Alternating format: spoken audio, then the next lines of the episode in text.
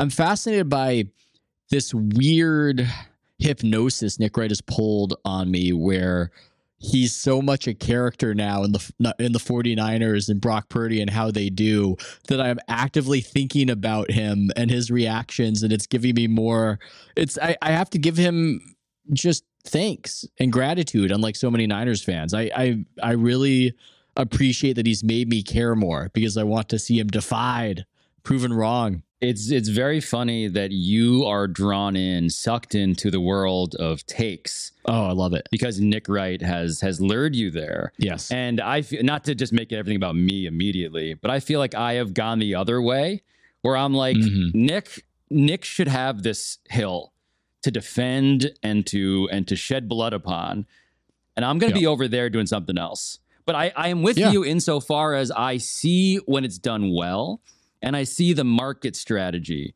of like, I mean, Nick Nick has said this before, I believe, uh, and he's super smart. I've listened to him on your show, um, where he said like, uh, turns out that defending LeBron James is a market inefficiency, and I'm like, well, fuck. He was first to market on that. I mean, not first exactly, but he managed to make that his hill. And that's brilliant. Economically speaking, it's brilliant crushing LeBron James is also a market inefficiency. it's both in both directions, or not both in both directions, but just being strong in either way is uh, something that attracts attention and a program. Welcome to the House of Strauss. Yeah, go for it. Stars hang with stars, winners hang with winners.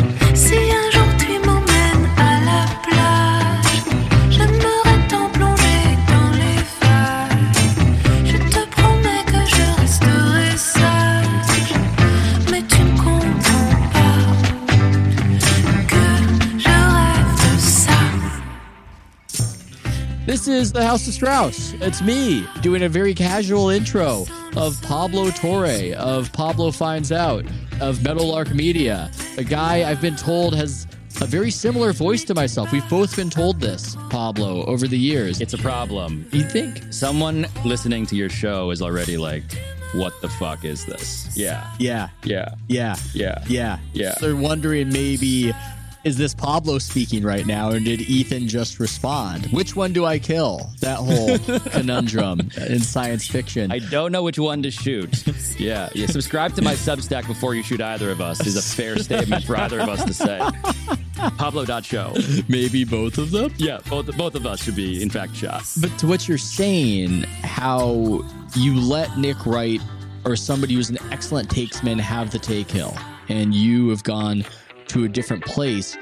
Are we both beset by this vanity in this space where part of us is just not allowing ourselves to embrace true sports fandom because we go, "Oh, we're we're we're smarter than that." Is is that what's happening?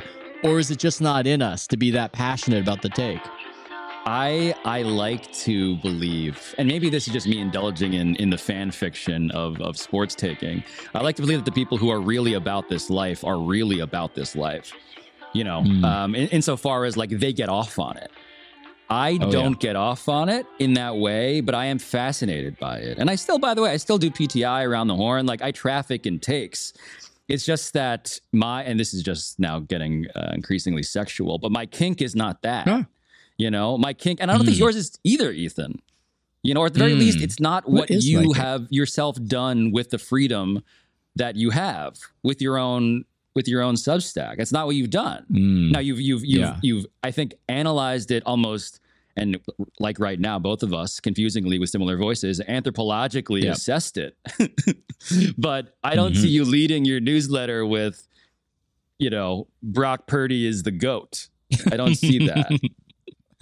I did write something about why he might have been underrated uh, draft choice, and I got such a positive reaction from that that it did make me feel as though there's this contingent. Nick Wright said it on my podcast that he was delighted that I wrote it and there there is a contingent that wants me to do that. That's that's but that, what they hold want on, from hold me. on. I read that. I read that newsletter, and when I say that you assessed it from a different angle, you did part media criticism, part certainly football analysis, but your way in was not through uh, the front door on that topic. And I think part no. of entering the front door is what you know, again, with all due credit, truly to to Nick, to Stephen A, to every we know the people who do this. And I Yeah. think knocking on the front door is is almost part of the job description. And you're not neither of us here are doing this. Yeah, I don't want to have that much riding on it. And to them, I don't think it feels like that much because that's the right perspective. They're riding the waves of it, where yeah, a bunch of people are shitting on Nick Wright because Brock Purdy had an amazing game on Sunday, but then Josh Allen on Monday had a not so amazing game. The Bills are in Yep. dire straits, and that's really been a take that has worked out better for Nick. And uh, maybe these are questions to ask him when he comes on, but do you just sort of sit back in the way uh, Haralabob, the NBA gambler, doesn't get too high or too low? It is even keeled because I, I couldn't help it. If I had that much of my reputation being debated, um, according to what happens out there, I would just be so bothered. It would be very difficult for me to focus day to day.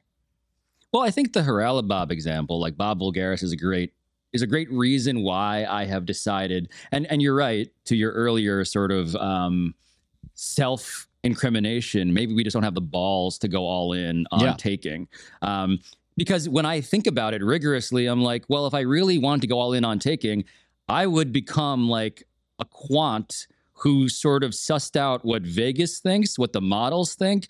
Like I, my brain, I, I would feel genuinely insecure if I defined myself by my takes and I knew the entire time that the best takes, the most defensible takes, were accomplished hmm. by those with actual rigor behind their their process. Like bo- any gambler would have stronger evidence, I think, for their takes than the the most rigorous takesmen, as you call them. And I'm I'm like, I don't and look, of course, what this means is that theater is the secret ingredient. Of course, we're talking about Stephen A. Yes. and Nick, by the way, both who are excellent theatrical um, So good. orators. And and again, I, I hope Nick loves how much I'm talking about him to begin this podcast. but his point to you, which I thought was brilliant, was that lesson he learned from local radio about like you want to make the other person agree with something that you say and therefore use that as like this Trojan horse to then expect Yes. surprise, you agree with me. And that makes me laugh. yes. Like it makes me laugh to think about, and I think he even said it to borrow the language of that episode, which I which I which I remember too vividly at this point. Um, there's like a Supreme Court arguing in front of the Supreme Court aspect to this. You can take it Oh, yeah. seriously to that level of argumentation. My my inner monologue is simply saying, but like, I don't know, man, you're still not going to be as good at prediction as people whose job is literally to make money off of prediction in a far more quantitative way. Yeah. Nick is so good at what you're identifying there of getting you to agree. And it's almost like in in Goodfellas, leading somebody to their doom, just going, "You want to go here? Yeah." It's like, okay, I'll, I, I do want to go here, and then wham, there's the setup. You've got to be aware, but it's a very effective tool, and I enjoy the theater of it. I enjoy the strategy of it. I do not look down on any of it like many of our colleagues do. I I just when I was on the road as a beat reporter, which at this point that might be a drinking game on this podcast whenever I bring that up, but Everyone has died of alcohol poisoning, Ethan, if that's the game. We've when all died. I was a beat writer in that Yeah. weird Cleveland hotel that was I think a convention center that had been emptied out. Um, and I remember watching First Take in the dead of winter and just being entranced by uh, the choreography of it, the passion of it. But the thing that I could never bring to the table in that setting, and I suspect you're similar, I don't think we could ever pretend to care as much about the outcomes. And I'm not saying those people are pretending. Maybe it works because they're not. You would have more insight into that than I would. But I, I, I and I wonder for me, it might be my intellectual vanity. I, I would find it very difficult to be as hardcore about the outcome of a game like that. But that's what the people want. That's what people want when they're Yeah, watching. oh, and God oh, damn it, they oh. should. So part of the reason I respect uh, sports debate as a genre is that you're putting ego on the line. Like the reason I love boxing or any sort of like fight is because someone is about to get humiliated. And that's the that's the Mm. utmost premise of of of a of a television product in which someone being embarrassed is kind of the point.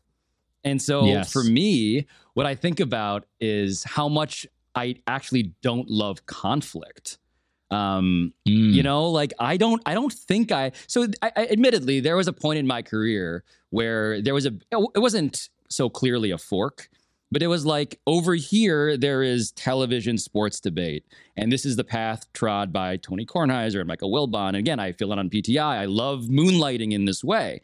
But beyond that, there was this again. Stephen A. pushed the form um, in ways that I can wax poetic about in terms of his oratorical technique, his use of negative space, Yep. silence, just Oh, masterful, so truly masterful. It the balls it takes to be quiet in a sports debate is is it's it's like the ultimate proof of your confidence, and Stephen A. has that in spades. I Mm. admire this, to be clear. Um, but there was this fork where it was like, do I want to live and die with my takes? Do I want to be in a constant position of of defending a hill? And I think I don't love the conflict enough, or at the very least, to your again earlier point, self indictment perhaps. Um, it's just not a comfort zone for me. That's not. Yeah. I I I, I love it. I, I almost. I think we're the same in, in this way, um, vocally and in the analysis of of vocal of vocal performance. I love it as a theater critic, as much as I Mm. love it as as like a thing I want to do myself. Even though I've Mm. I've I've done it. Um, I just don't think I'm that. I'm I'm not that kind of weird. It's a very deliberate kind of weirdo that loves it, and I don't think I am that. You've never gone into a PTI fill in and just said to yourself, I'm just going to go pause. Today I'm going with the pauses. I'm going full, you know, Costanza opposite of intuition, going in there. Jim Harbaugh, the thing that people are not acknowledging about what he did